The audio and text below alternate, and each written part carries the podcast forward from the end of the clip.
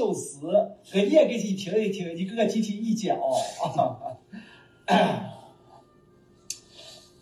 天上的白云白个森森，银河水呀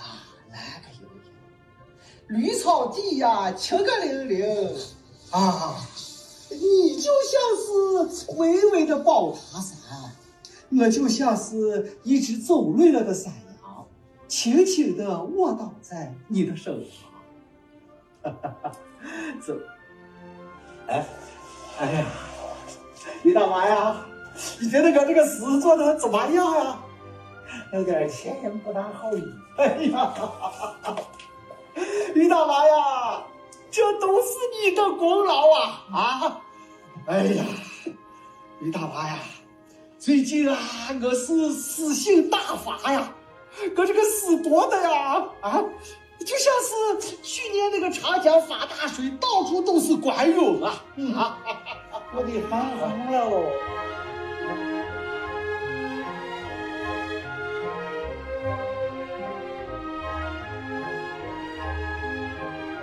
Hello，你好呀，欢迎你收听他们的角落。他是女字旁的他，我是彤彤，我是彤彤的好朋友赫赫。我们节目播出的这一天应该是大年初初几了？初四，差不多是吧？对啊，嗯，反正初四、初五这样子。然后就首先先祝大家新年快乐，兔年吉祥。然后我们今天聊的这个剧呢，也是一部贺岁剧。嗯，我我反正小时候是没看过啊，但是我在你也没看过是吧？对吧？但是就是因为我们两个都是在 B 站上看的嘛，然后看 B 站的上很多朋友说这是他们的童年回忆，就是他们小的时候过年会看的，对，就还挺是 挺挺神奇的，因为我真的是，不，其实是我们俩抓耳挠腮想要找一个符合这个过年主题的。内容，但是我们又不太想聊贺岁电影，然后，嗯。嗯，也没有找到特别想做的，就是春晚小品啊什么的，然后，嗯，随便在网上一搜，搜的居然真的还有贺岁剧这件事儿，对，特别惊喜，对，嗯对，然后然后这个系列呢，它叫做家和万事兴，嗯，是从应该是从一九九八年就开始的。然后基本上就是每年都会出一集，嗯，其实他导演一直在换啦，就是他应该就是一个地方台播出的吧？对，北京，应该是北京台，嗯嗯嗯，对，哦，然后他比较有意思的呢，就是每一年他都会出这个贺岁系列，然后每一每一集都是三集，一集大概四十分钟这样子，就是讲了一个关于家庭的故事，嗯。然后他每年这个贺岁剧的阵容都很很有意思，基本上应该都是当年最火的那些演员吧。嗯，就是特别特别华丽的那种群英荟萃的阵容。对对，就是我们随便看一看，基本上就是宋丹丹、啊赵本山、什么范伟、英达，嗯，郭达、郭达，对，曾志伟、吴孟达、吴孟达。对，就是港，就是呃，那时候还没有台，但是就是港澳，还有大陆最火的这些演员，然后每年都把他们串成一家，就是你这是爸爸，那是妈妈，这是孩子，那是姑爷，就是每年组这么一个局，嗯，然后大家演给我。但其实我觉得还挺搭的，啊，嗯，效果哎，效果真的还不错，是有的那个混搭的，你都觉得不可思议，可是又觉得哎。挺有意思就是很夸张的时候，可能一一场戏里面五个演员是五种不同的表演体系，但还就奇妙的产生了挺有效的化学反应。你是说吴孟达跟赵本山？我就是那一对。我说的是吴孟达、赵本山、宋丹丹，那个谁，那个王学兵的名字能提吗？能提啊，王学兵吗？对，然后还有那个女演员叫什么？我不知道，但是就是他们五个人应该是五种不同的表演体系。而且他们是来自五个地方的人，说着五种方言，对，说着五种不标准的方言，不光人对，但是还还告诉你这是一家人，这个，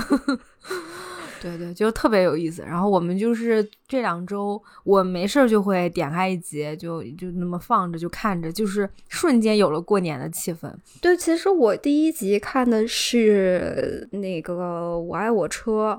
然后我其实看的时候，我还给自己做了一个心理建设，就是我想这是一个老剧，它应该节奏会很慢。然后哦，没有，没有，可能可能会有点看不进去。就是我还深吸了一口气，然后找了一个我非常能够集中注意力的那样一个时段，专门打开看的。但是一下就被它吸引了，是，然后很快就入戏。然后这个人物也很抓住，那个时代的那个年代感，当时的那种情绪氛围都一下就抓住我了。然后，嗯，后面再看的那几部就是。我特别喜欢的这几部，他这个人物的这个情绪，他那种有笑有泪，就是喜剧包裹着悲剧内核的这种这个这个整个故事，我我都特别特别的喜欢。是我也是，我我看的第一集是二零零零年的那个《情归龙年》，嗯，就是是赵本山、范伟、郭达，其实就是这几个铁三角，这多好的一个组合呀！我的天呐，那个就是一下子把我的让我的。脑洞大开，我有点震惊。其实春晚之魂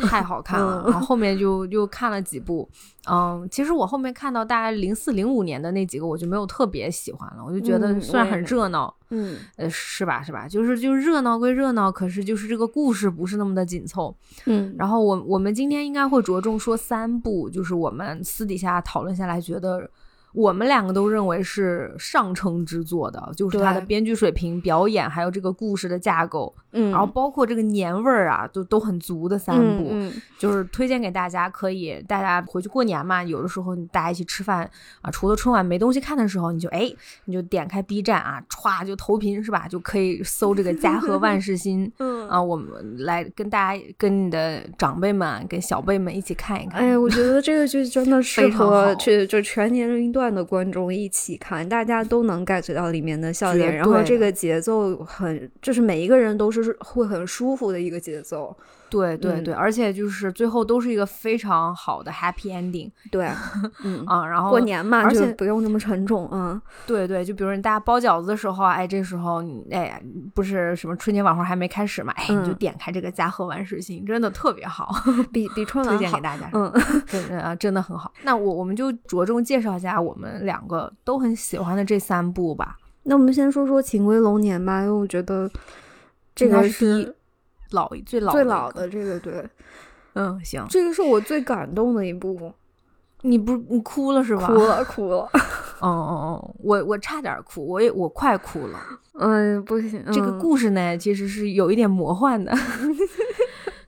就跟大家简单讲一下。我看你这写的这么劲爆的一个标题，你你来讲。我这个嗯，你来介绍我这个东西，我先说一下我们俩这个上面这个很劲爆的东西啊，就是我我。我先说一下，然后我再跟大家解释为什么会这么写。嗯，就是这个二零零零年的《家和万事兴之龙归青年》，我这上面写的几个关键词就是三个老头的爱爱情纠葛，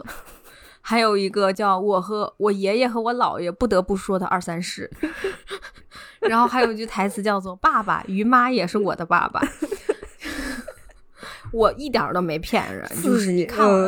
你你你说我这说的是不是？而且很多我是从那个 B 站的弹幕上抄下来，就是对对对，真的我和我这个刺激程度真的是我没想到，嗯，就是我一一点都没没骗人，就是这是讲什么故事呢？嗯，就是啊，一个我们的男主角是一个来自东北的辽宁的老汉赵本山，嗯啊，他进城，他又你看又进城，他来北京 找他女儿，嗯。他他的老伴儿应该已经去世了吧，所以他是只有一个女儿，然后女儿呢生了一个孙子，这外孙，然后这个外孙应该叫豆丁吧，是吧？对。然后这个豆丁呢，从小是这个赵本山，哎呀，我叫他赵本山，但是他这个叫什么？就是这个姥爷一手带大的。嗯。然后他今天就是来北京看看女儿，看外孙，结果发现，这才发现，其实他的女儿跟他的女婿早就离婚了。对。然后这外孙呢判给了他的女婿，这女婿是谁呢？就是范伟，我们的范伟老师，那个彪哥，嗯嗯嗯，然后他就找到范伟，就在他找到 找他女婿说，对，找彪哥说那个你把万岁给我，豆丁是我的命，没有豆丁我不行的。然后这个他女婿说，爸，你不能你不能见豆丁。嗯，就是你你那个，我们已经我们我跟什么珊珊啊，还娟娟已经离婚了，这孩子判给我了。嗯，我会自己去找一个好的保姆来带这个外孙。反正他就死活不让这个老丈人见自己的儿子。嗯，然后这老丈人怎么办呢？这个老汉想东想西想没有办法，最后他只能。男扮女装变成一个老太太，嗯，去他们家应聘保姆，结果就应聘上了。然后后面他就每天男扮女装，在他们家打扫卫生、照顾豆丁，解决他们家的大事小事，顺便还撮合他的女儿女婿，看他们能不能在一起。对，但是呢，正好这个时候他的亲家就郭达扮演的这个老头儿，来自陕北的诗人，yes，来自陕北的诗人。然后这个陕北的诗人，他也是一个。嗯，单身汉，他的老婆也已经去世了。嗯，然后他就来这边，就是相当于就是这个爷爷和嗯男扮女装的这个姥爷，还有豆丁三个人一起生活在这个大房子里面。嗯，而，同时呢，这个时候 就是这个这个就是这个东这个赵本山这个东北老汉，他还在他们小区认识了一个东北老乡。嗯，另外一位丧偶的大爷也喜。然后那个相当于丧偶的大爷和郭达扮演这个爷爷都喜欢上了这个男扮女装的赵大爷，嗯，就是是一个三个男人的修罗场，但是是 女主角是他们当中的一个老头儿了，对对，但是没有人知道，嗯，然后最后反正是一个非常。嗯，快乐幸福的大结局，他的就是赵老汉在赵老汉的帮助之下，他的女儿跟儿子似乎可能要重新重归于好。嗯嗯，然后他也最后告诉所有在场的老头他的身份，然后就结束了。对，就是薅下来他的假发 和他的耳环，然后这时候大家我意识到，哇，你居然是个男的。对对，而且你是我的亲家，所以这个时候彪哥说出了那句经典的台词，就是“爸爸，于妈也是我的爸爸。”对，因为当时他是对着那个郭达，嗯，和赵本山中间喊“爸”，就是他当时已经知道了嘛，他他觉得。他觉得他很对不起自己的老丈人，老丈人这么爱外孙豆丁，然后自己不懂事，还不让老丈人见自己的孩子。嗯嗯，然后就反正当时他特别难受，他就哭着喊爸。然后郭达就说：“哎，你怎么像赵大妈喊叫爸爸呀？嗯，你爸爸，你爸在这儿呢，我才是你的爸爸，对呀。然后就是彪哥才有那个爸，于妈也是我的爸爸。”就就 这句话，其实当时那个那个时刻，就是这个整个戏剧高潮的这个时刻，其实特别的春晚。嗯，对，你就觉得下一秒要给于妈跪下了，但是吧，又特别的感人，因为这个之前就是整个情绪的推动跟铺垫，其实是非常非常的充足的。我至至少我自己在那个时刻，我觉得不不会觉得尴尬，或者觉得啊你在刻意的煽情，反倒是觉得。就是我，我替所有人终于松了一口气，就是这个误会终于解开了，我们终于走到这一刻，大家都能够坦诚相待，然后我们可以去聊，就是在这个家庭当中每个人遇见的问题，然后去去化解矛盾，然后大家可以又又变成相亲相爱的一家人。嗯嗯嗯。我那时候也松了口气，因为我特别害怕，就是赵大赵大爷，就这于妈，嗯，她的身份被揭穿以后，大家会无端指责、谩骂，对，所以他结束的特别好，他结束在就是所有人知道了，酒也醒了，结束了，就你别管了，你这这不重要，就是对事儿解决了，最最重要的事情是这个，嗯，就是这个豆丁的爸妈就已经离婚的爸妈可能重归于好，可能这个是这个家 最重要的事情，对。嗯，三个老头儿就，三个老头还能快乐的生活在一起吗？就跟他们之前是一样的，其实是是是，就是它是一个很短的剧，他们就大概四十分钟一集，然后这这一季其实只有三集，但是我我很意外，就是这么这样一部大团圆的合家欢式的。剧它居然就触碰了很多很多的问题，嗯嗯，就比如说，一个个说说，对，就首先是这个，因为我们那一代人，其实我我们应该跟这个这个剧里的孩子豆丁其实应该是同龄人，嗯，我们我们这代人其实都有这种经历，就是我们小的时候是姥姥姥爷带大的。对对，其实跟自己的爸爸妈妈其实不亲，就是对对，爸爸妈妈跟就见面跟家里来客人似的，就是好久好久好久才能见一次，然后你跟他也不太熟，还有点不知道该聊什么，有那么一丝丝尴尬。他们有他们自己要专注的事情，所以其实孩子跟姥姥姥爷的感情反倒于是那种非常非常亲密的那种关系。然后我的感受是我们那代人父母好像是有点不知道该怎么做父母的，反倒是姥姥姥爷在承担做父母的那个职责。嗯，因为我们那我们就是大概零零年那个左右，我那个时代我们的父母正忙于，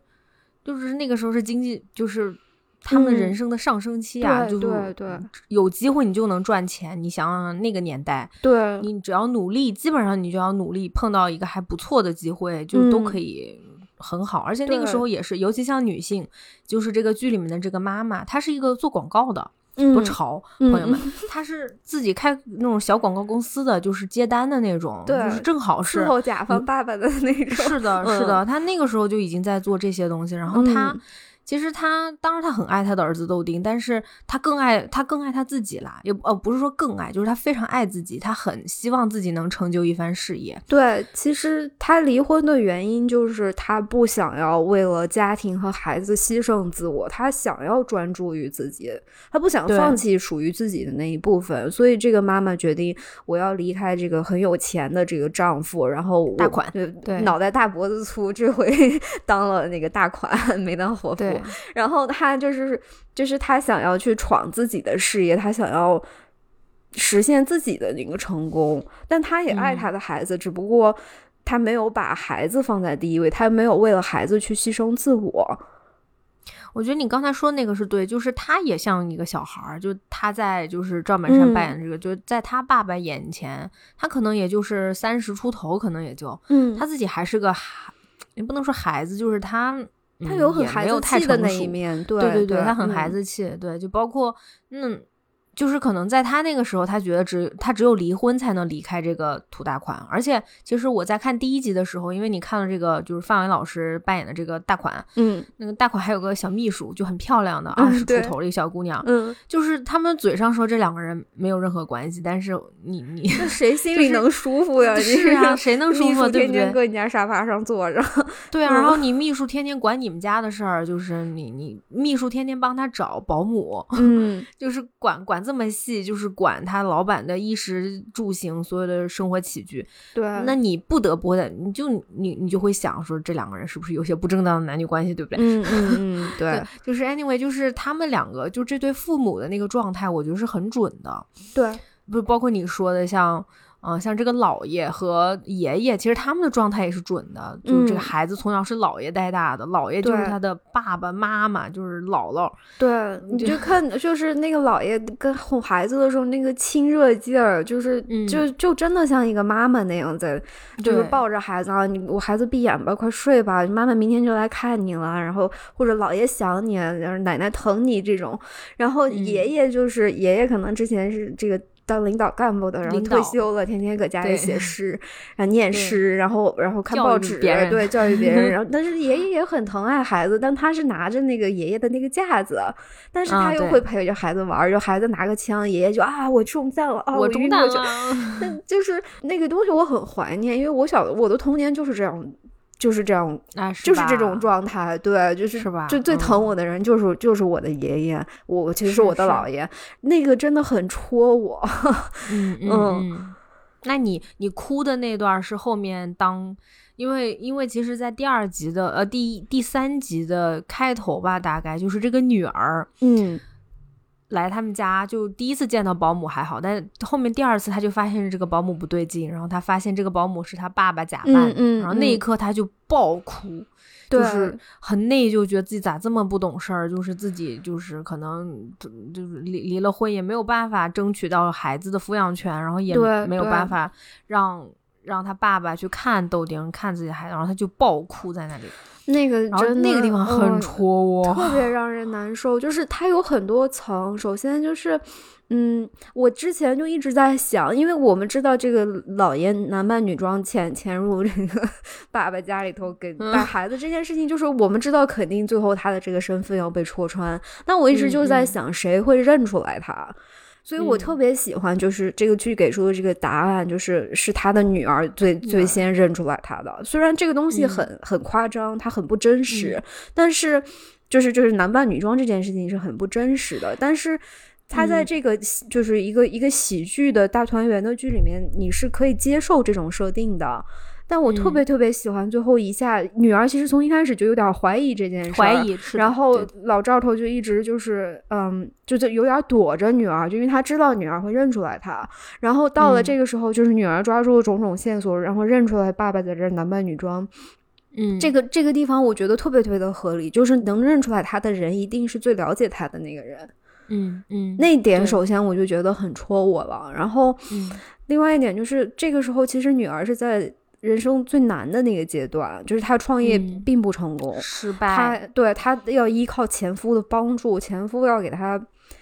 等于说是找帮他找活，或者或者呃，或者就是假公济私，把把公司里的活交给他来帮助他。然后同时他又他这么忙，他又没有时间去看他的孩子，就是他整个人是处在一个非常非常低谷的阶段。然后他意识到，我的爸爸为了帮助我，为了照顾我的孩子，居然男扮女装去去给人家家里面当保姆。那就是我觉得他整个人遭受了那么多重的打击。对，而且当时他他女儿爆发一个点就是。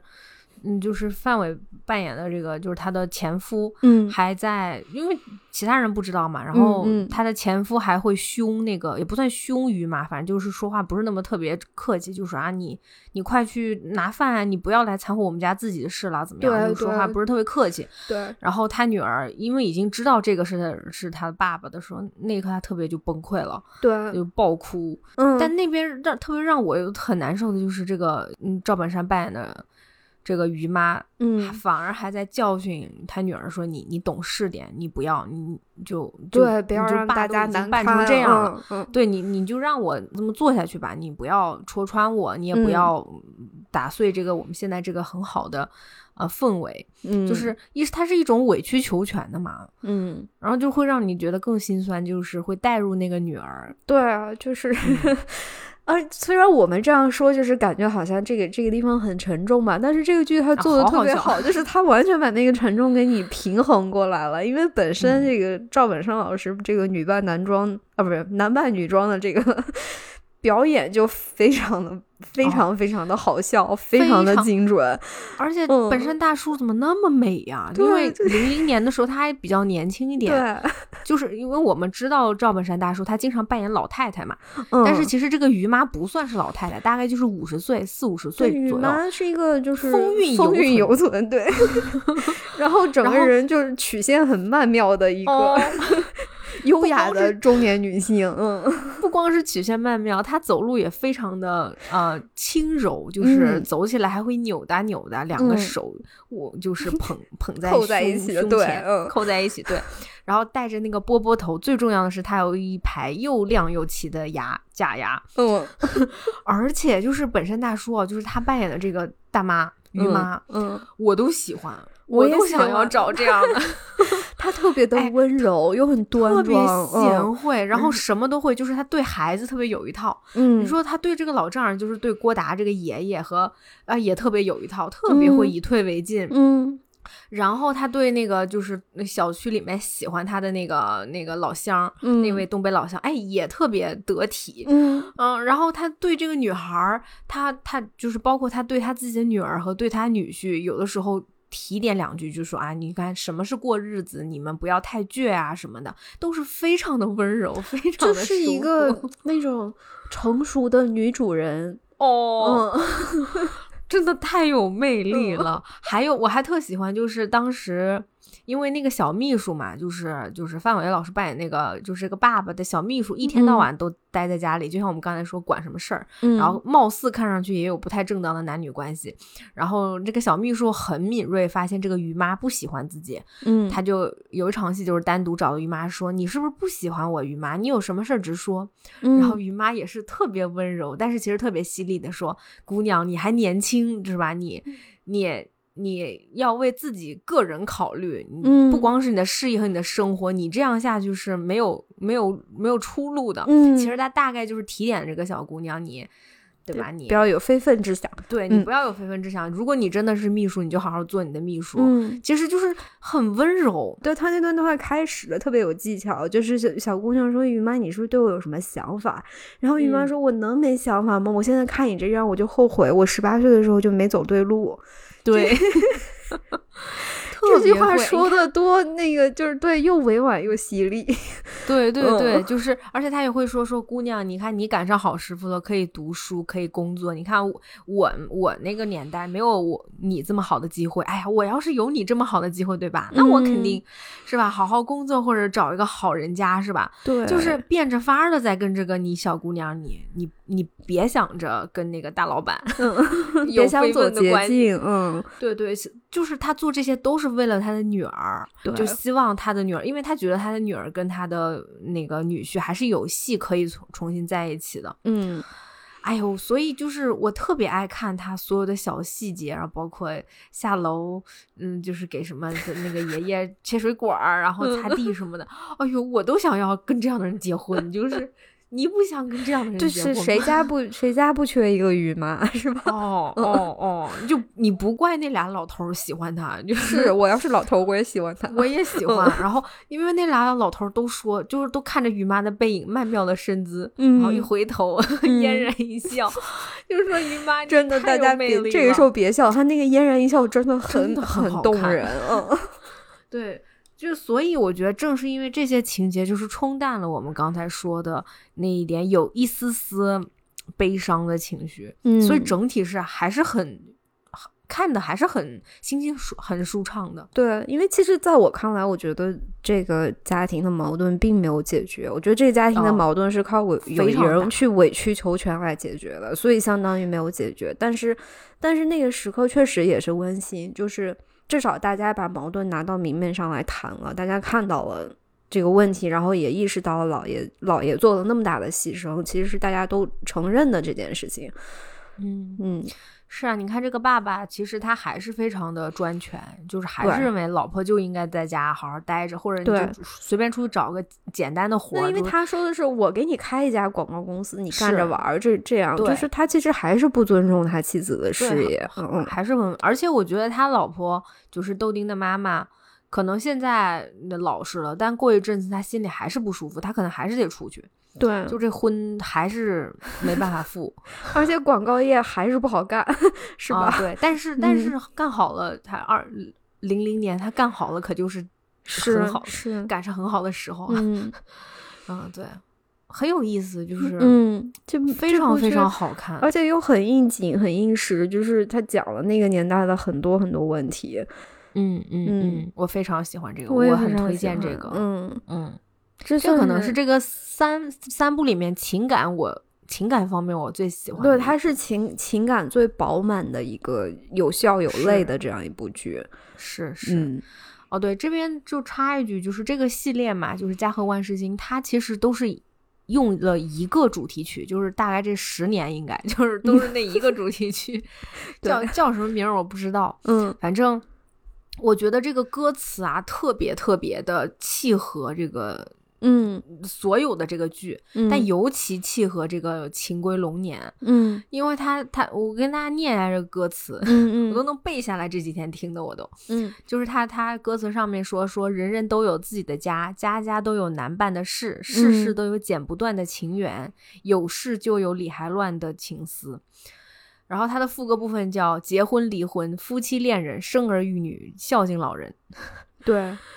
就是把一个人，或者说一个中国人的一生都都给你摆在这儿了，就是对，你就你我们我们好像没有办法逃离你家里面剪不断理还乱的事情和情思，但是即便是这样，呃，每每个人都有自己的家，有家才能成业成大业，有家才是你立业的根。立业这个东西我先不就是先不说啊，就是他大概就是说你哪怕你再。觉得这个家锅碗瓢盆什么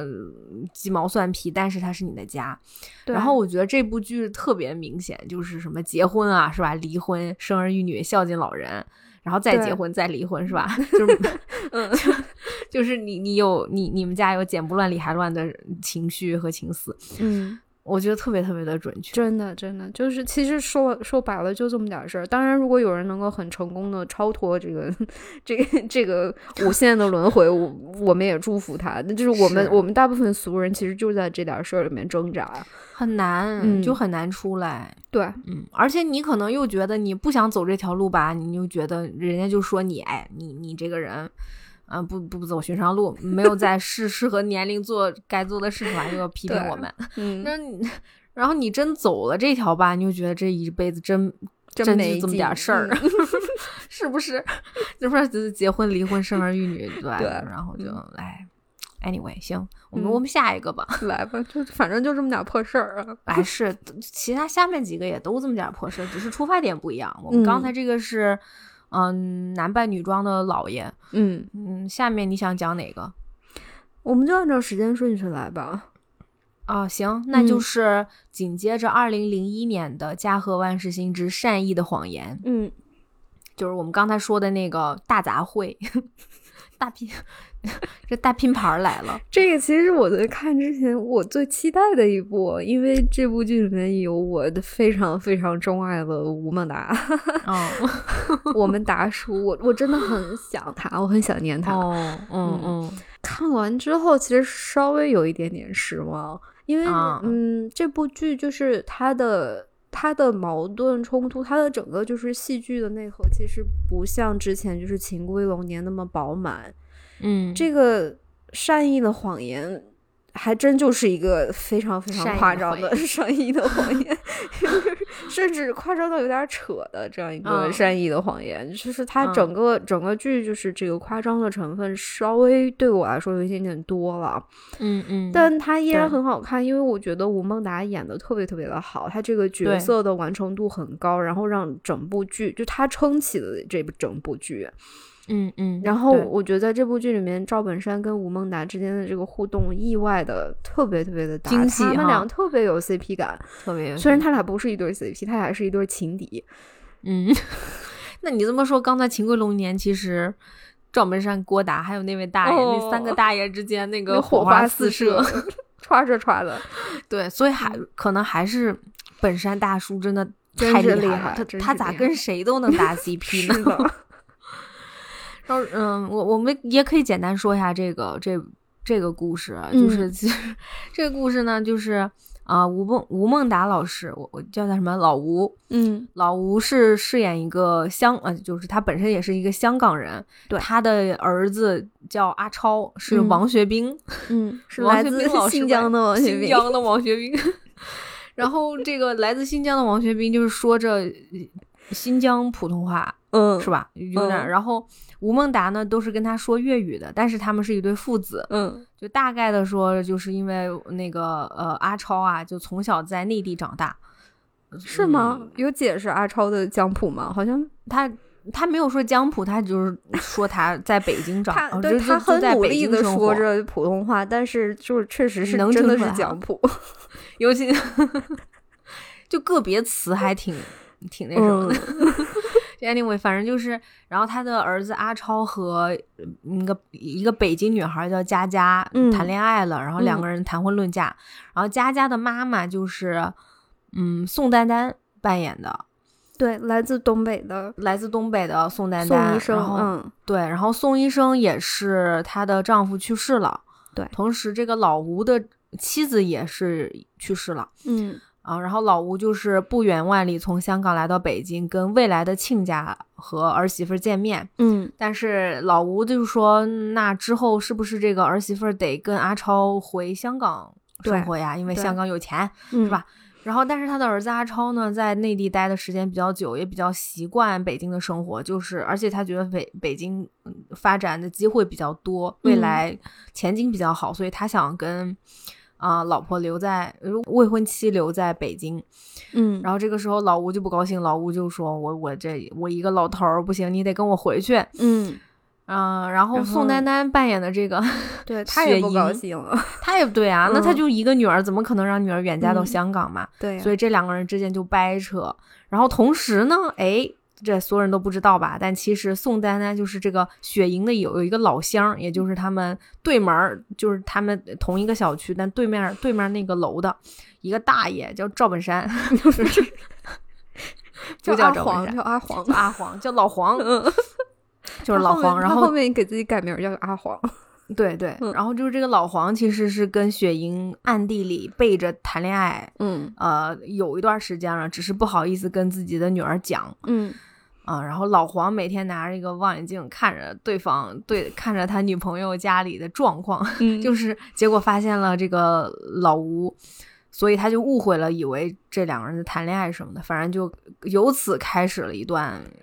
比较精彩的故事，嗯，其实这个所谓的善意的谎言呢，其实说的是这个老吴呀，他本身是北京人，他出生在北京，然后很小的时候跟着父母搬去了香港，所以他这一趟回北京，其实就是暗线，就是他想要找到他以前生活在北京的时候一直很照顾他的他的婶婶。嗯，寻根，寻根，寻根，对。然后，但是呢，那肯定找不着了，他也不记得他们家原来在哪儿。嗯，然后这个这个宋医生呢，他就是觉得女儿跟女婿其实已经暗自决定要留在北京生活了。然后这个老吴呢，一个人拉扯大孩子也不容易，身体又不好，而以后回新疆不是回，以后回香港 自己一个人，怪可怜的。然后呢，他就。他就是觉得，那我要不就是编造一个善意的谎言，嗯，帮他，嗯，实现他这个寻根的这个梦想吧。所以就是宋丹丹老师就贡献了他最擅长的扮老太太的表演，就是就假装是这个老吴的小婶婶。所以这段其实是最生硬的，因为老吴。居然没认出来他，是主要是因为眼神不太好，然后还还真把这个就是这个宋医生扮演的婶婶当成了他自己的亲婶婶，然后还跟他倾诉自己的很多问题啊什么的。其但是两个人确实是借由这件事情更加了解对方，也更体谅对方的立场，然后其他们的这个矛盾才慢慢化解了。嗯。但是这个也很快被发现了，就我以为能瞒三集，因为我刚 之前讲的那个《龙归青年》三集是没有人发现，就是赵本山老师扮演的很好。嗯，但是在这个剧里面，但是在这一部就是《善意的谎言》里面，嗯，就这个雪莹啊，就是大概一集半就被发现了，对，就揭穿了。但是其实也没什么，因为就是他这个马甲掉了以后，这个老吴也很快原谅他了。老吴很快体谅到，哦，你原来是就是编造一个善意的谎言，是吧？为了帮助我，你你也真是一个好人，然后甚至还借此爱上了他。对，就就又跟上面一样，就是这个老吴就是喜欢上了自己的亲家，这个是真的亲家呀。嗯，对，就是喜欢上了雪莹，然后还跟雪莹表白。嗯，然后由此就是那个老黄开始不行了，就是因为老黄对最经典的一场戏就来了，就是 这个呃老吴并不知道老黄。嗯，也就是赵本山跟宋丹丹这个白云跟黑土之间的这个秘密的恋爱的关系，所以呢，老吴就说老黄呀，咱咱俩是好朋友，我我最相信你，我想要跟。呃，这个宋宋女士表白，雪莹，嗯，我想跟雪莹表白，你能不能给我们做个见证人呀？嗯嗯，你你你那个，我我拉着你陪我一起跟你女朋友表白，行不行？然后老黄呢，心眼儿也多，他就是觉得啊，这个人只吧，香港来的，然后那个说话还有点大舌头，嗯，他他看着还挺有钱，嗯，这个雪莹是不是已经爱上了他，不喜欢我了？然后，所以他还真就敢去带着别人去跟。跟自己的女朋友表白，然后还还在现场拉着个脸，对，就都赌气嘛。对，就是劝雪莹，你看他还还给你准备了个玉镯子，你要是相信他，你就把这镯子收了，然后你俩就在一起，你以后还跟他去香港。那那段戏演的可真好，就是他整个人的那个脸 面如菜色，对，说着这么伤人的话，自己内心心如刀绞。我那那个那个地方真的特别，我觉得特别特别的好笑，就是任何时候，就是你看到那个镜头里面只有赵本山和吴孟达的时候，就是真的那个喜剧，我有时候甚至觉得他们可能是现场临时就是现场发挥的。很很多很多段落，但是真的特别的对，特别的好笑。嗯，我觉得还有那一段就是 就是他当时说善意的谎言嘛。嗯，我以为就是我关注是在谎言上，因为老老黄还中间有表演，就是他假装是一个算命先生，那段绝对是现挂。那我是吧？你是不是觉得那段是现挂？然后他就直接跟老吴说，就是就是啊，你们应该都挺迷信的吧？我就是算命先生，我算了，这个这个雪莹不行，他克你，你们俩不不能在一块儿，那个你你们分手吧什么的，然后再回去再观察。他这个人有病，然后他有人有男人向他表白的时候，他就出去买鱼给你做清蒸鱼，然后在里面下毒药，对药对。对，然后就，然后老吴就信了，就是死活不肯吃那个鱼。然后我觉得他那段还笑场了，但是效果特别的好。对对，但我觉得他们就一条过了，就没有在。对，就是其实这个剧，包括我们刚才讲的那那些剧，他们这个表演你感觉都特别顺。对，就不是那种好像磨了很多遍的，就很多就像现挂的感觉。成本真的不高。是是是，然后。还，我觉得这个剧真的很好好玩的，就是就是赵本山的这个一口东北话，嗯，吴孟达的纯粤语哦，他很多情况下他都只讲粤语的，对，还有王学兵的那个，你说带着那自然味儿的，就是有点就新疆普江普，偶尔会流露出江普气息的普通话，嗯，普通话，对，然后还有宋还有宋丹丹老师，就是非常勉非常努力的 学学说东北话，但其实那。不太就有点夸张，就是我我都能听出来他东北话不标准，对，不太标准。对，那个时候可能还没有学的特别标准。But anyway，就是这一大锅乱炖哈，对，照理说是很雷的，可是我我又觉得很好笑，就是又很自然，好看，真的好看，就是很自然，就是就是我之前。我当时在看吴孟达和王学兵这一对就父子嘛，我当时在想说，怎么可能这个爸爸对着儿子说粤语，然后儿子回他那么标准的普通话，也不是标准，反正就回他普通话。嗯，我就觉得这一幕是。不太可能，嗯，然后那天我就在想，我说其实没有啊，你想想看，就是可能就比如说在海外的这种 A B C 家庭，全都是这样子的，爸妈跟孩子说说家乡话，说粤语，说普通话，说他们老家话，然后孩子就回英文了。对，而且因为他其实是很正常的，他大多数时候其实是因为有其他人在，然后你可以解释，就是儿子其实是为了保持礼貌嘛，就是大家可以理解爸爸的普通话不好，因为爸爸一直生活在香。他没有在内地生活的经历，然后儿子是已经在北京工作很久，他普通话很流利，那就是为了照顾其他只会说普通话、听不懂粤语的人，儿子会用普通话跟爸爸沟通，就是其实是尊重大家其他人，我们俩没有人在在。就聊小天儿这样吧，我们没有故意避着其他人说话。然后到那个就是爸爸以为，嗯，以为那个雪莹要 在雨里面给他下毒的时候，就是爸爸说：“你再你再不回来，我我得就是我我我可能就活不下去了，我可能要出事儿的那个那一句话。”那个儿子是用非常非常生硬的粤语 回的，对，就是那里你可以对，你可以看得出来，对，那个其实是就是儿子意识到好像有问题，那我我们这个时候就只说粤语，我们我私下里先给你解决，我再告诉我女朋友到底发生了什么事情，对，然后还翻译什么的，对对，其实是说得通的，但是说得通的，主要就是偶尔能听到那个江浦的气息，会有点奇怪。但是就很有意思嘛，就是你觉得这是个语言的大融合。然后我当然觉得很亲切了，但是我倒我不是觉得亲切，我就是觉得嗯，有点儿 有点费劲，反正有有有一些词有一点新鲜那种。是，就是这这一锅乱炖嗯，我觉得剧情层面上你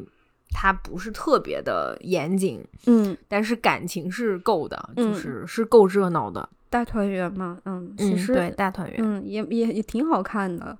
嗯嗯，对。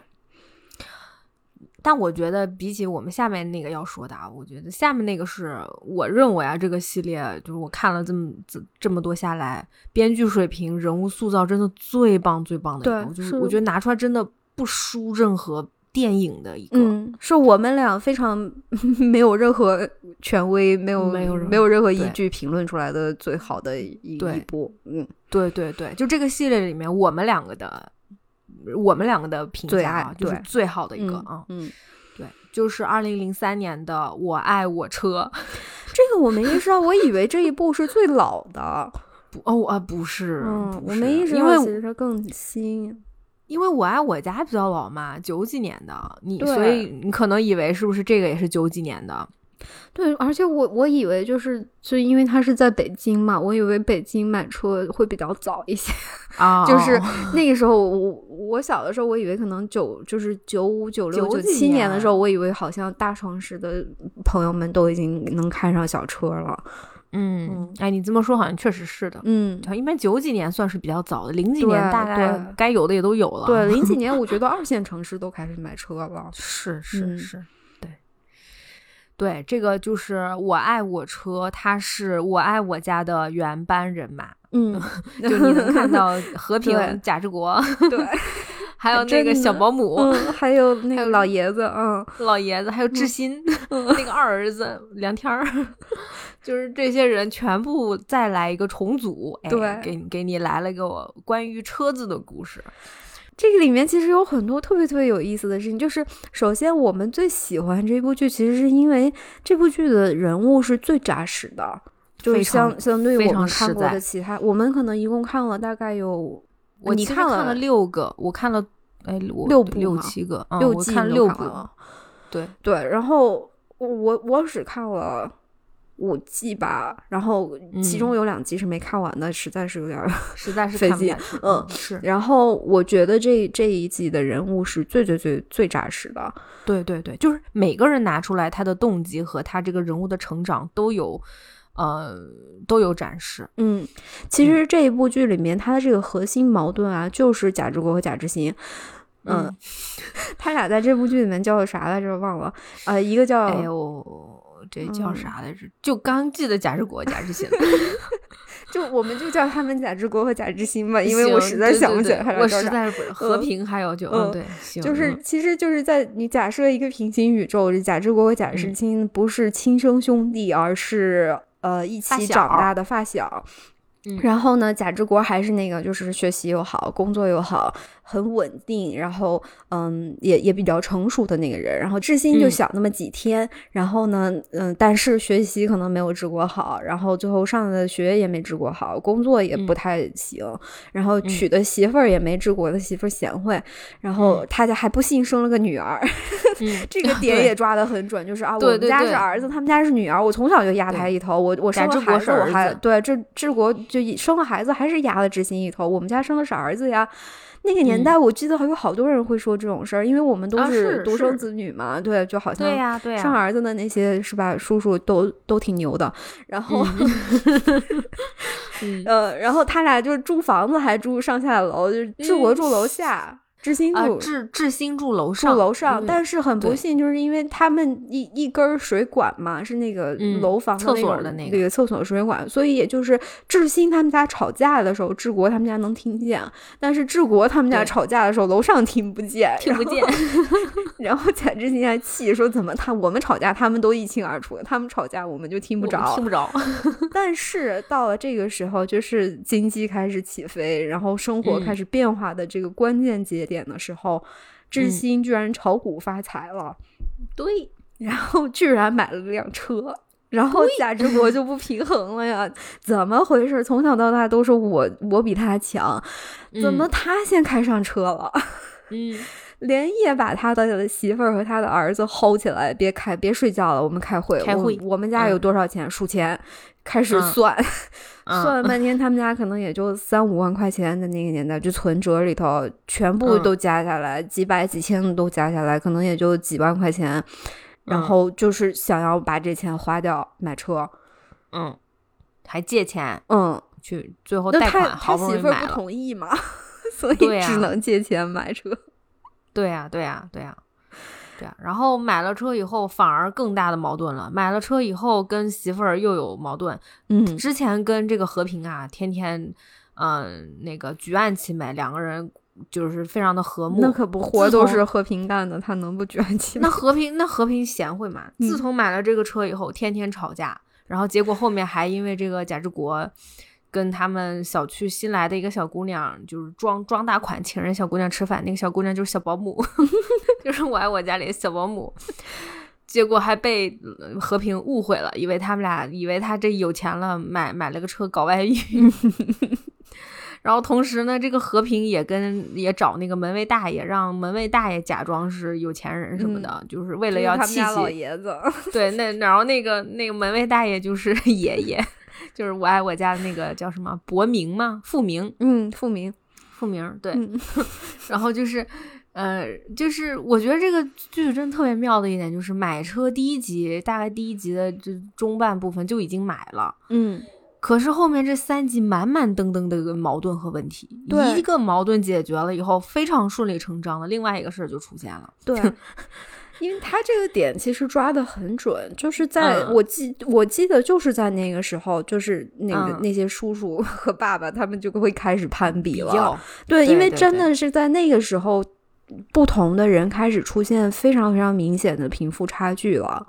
对对对，就是那种。你老老实实工作，你好好上班，你还是个小小主管，但是你得骑自行车，然后心情就会特别。你再看隔壁那个什么炒炒股，就感觉好像没正形的人竟然特别有钱了，对，吊儿郎当的，然后你那个心里不平衡的劲儿一下子就出来了，因为特别特别正常。对，就因为之前大家会觉得，嗯，拿那种领固定薪水的工作是最好的工作，是铁饭碗嘛，然后会觉得就是。就炒股啊这些事情，它都不是正经事。你没有一个编制，没有没有一个身份，相当于。然后，但是突然一下，这些人赚的钱更多了。那个时候，整个社会的那个变化，很多人的思思维是跟不上的。就像他们在这里，他们会讨论，就是我们家现在，比如说有五万块钱，我们要不要把这钱都花去买车？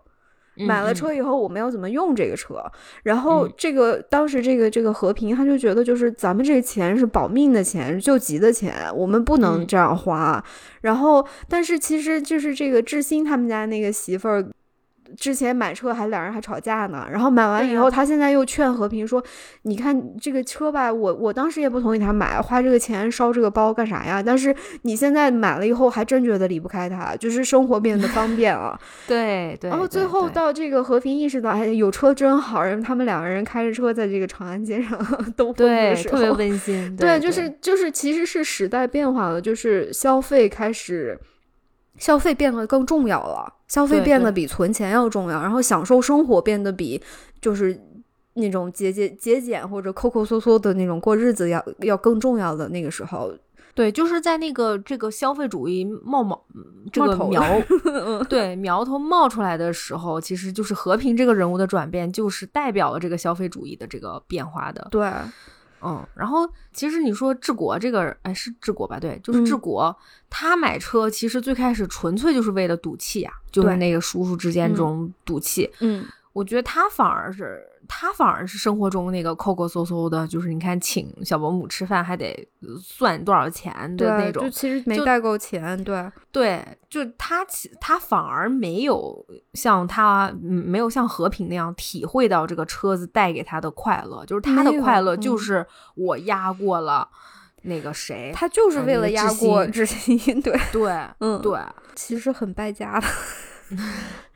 而且很虚荣啦。对，其实你不觉得这个剧里面和平还有那个志新的老婆，嗯，他们两个是非常实在的，就是两哪怕他们两个的丈夫闹成那个样子，他们两个就是两个父女关系还是很好的，两个还会一起包饺子，对，还互相支持对方。对对对，其实他们反而是脑子很清楚的。嗯，然后你你记得那俩小孩儿吗？就是那个治国家的小男孩和志新家的小姑娘。嗯。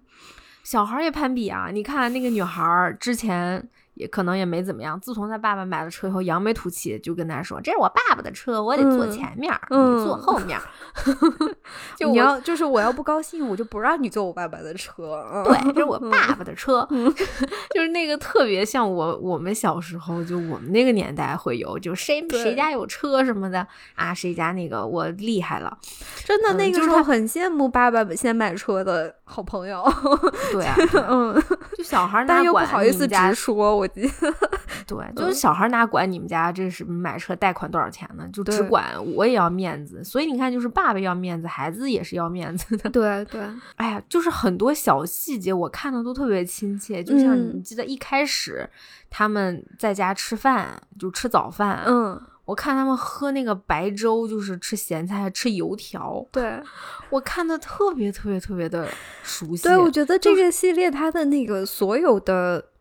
嗯，不景生活对生活场景做的特别的好，就是因为它九十年代、零零年代，对大部分家庭他们那个冰箱是放在客厅里的啊。这个我特我印象特别深刻，对，就是那个很小的那种冰箱，然后还没还没有人高，没有小孩高，然后它就放在客厅一个比较显眼的那个角，就堵着那个墙角，冰箱后面会有一个三角的那个空间。嗯，上面还盖布，对，就厨房里头好像放不下冰箱还是怎么的，就很真实呀，就是那个年代的那种普通的家庭的，对，每一个那种房子都特别的，就是那个。卧室都很小，然后 就是门儿好像有点没办法完全打开的那种，因为里面摆了床，还放了柜子呀什么的，然后到处就家里面其实都是有点乱七八糟的东西很多，而且很挤，但是又就那个生活的痕迹是很明显的。你你还记得就是这个里面，我我印象中这这里面有好多那个广告植入。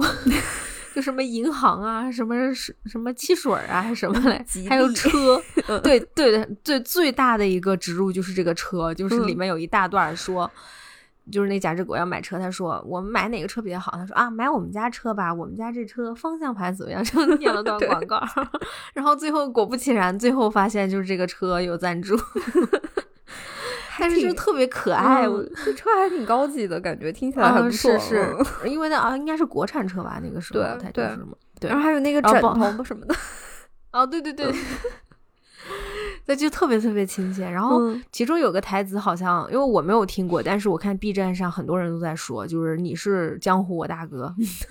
就我没有听过这句台词，但好多人都说什么原来是出自这儿啊。哦。对，因为我我我就是我也没看过嘛，嗯嗯，对，就是你是我，你是江湖我大哥，就是好几个场场景，包括什么借借钱那个时候啊，还有什么的，都说了这个台词，嗯，就好怀念那个年代啊，是是是，哎呀，天呐，你说早上吃那样的早餐，然后。骑着小自行车上班，然后就带孩子上学什么的，都感觉好快乐，不知道为什么。我就明明就是很普通的生活，我是很怀念被每天被大人骑着自行车接送的那个时候，是吧？就是睡得蒙蒙，睡得还迷迷糊糊呢，手上可能还拽拿着一个饭团儿，拿着油条，然后对，再戴个大口罩，因为那个风会割脸。对，但是好开心。送到学校以后，就是爸妈又去上班了，对，就是。就是嗯，我也很怀念，嗯，就是，而且而且就还像我们刚才说的，就这个这部剧里面每个人物他都有成长，对，然后每个人物都很有意思，对，其实也就差不多这样，对，就还我还挺开心的，我们把这个系列算是看完了吧？对对对，剩下有几部就是后面，因为它什么零六年之后啊，一直每年还会出，就是北京卫视还会出，嗯。呃，但是好像都是以稍微年轻一点演员为主了，剧情也就比较闹腾一点，就是可能更加的合家欢啦。但是就是剧本层面，嗯，应该就没有那么扎实。哦，我爱我车的导演是宋丹丹老师，哎，编剧也是他，就是他有参与编剧，还有其他的对对。我我很喜欢这个创作，就是我也是，就是这个治国 这这点小心思、小算计，真的写的特别特别的好。他的剪辑很有意思，那个音乐加上，每次治国开始琢磨事儿了，噔噔噔噔噔，就是 就是那种是那个声音就噔噔就出来了。对，就是他不是一个很很完美的人，他甚至可能都不是一个很可爱的人，但他特别特别的真实。对对对，是就是。嗯，喜欢《我爱我家》的朋友们真的很推荐去看一下这个《我爱我车》，就是一辆车子引发的故事。嗯，其实也就差不多了，剩下几个，嗯，剩下几个我觉得就就如果有特别喜欢的演员，应该会很很会觉得比较好看，因为可能我们嗯，这我们今天的推荐完全是我们个人的偏好，嗯，没有任何合理的依据。嗯，然后之后有一个还比较有名的是零四年的，叫《双喜临门》，是呃是是英达导演的，嗯，就是 然后那个呢就是闲人马大姐的班底，有马大姐啊，马大姐的女儿啊什么的，然后然后还有曾志伟和姜武，嗯，就是也是一个群星荟萃的，挺有意思的啊。对。我我个人还是更喜欢《我爱我车》，就我们今天介绍一下，对对。对，嗯，对，就是再次推荐大家过年的时候可以嗯看一看，就现在应该年还差几天没过完呢，所以可以再看一看。对对，嗯，对，好吧，祝大家兔年大吉。对，谢谢大家，然后我们嗯，我们下次再见了。嗯，感谢收听，拜拜，拜拜。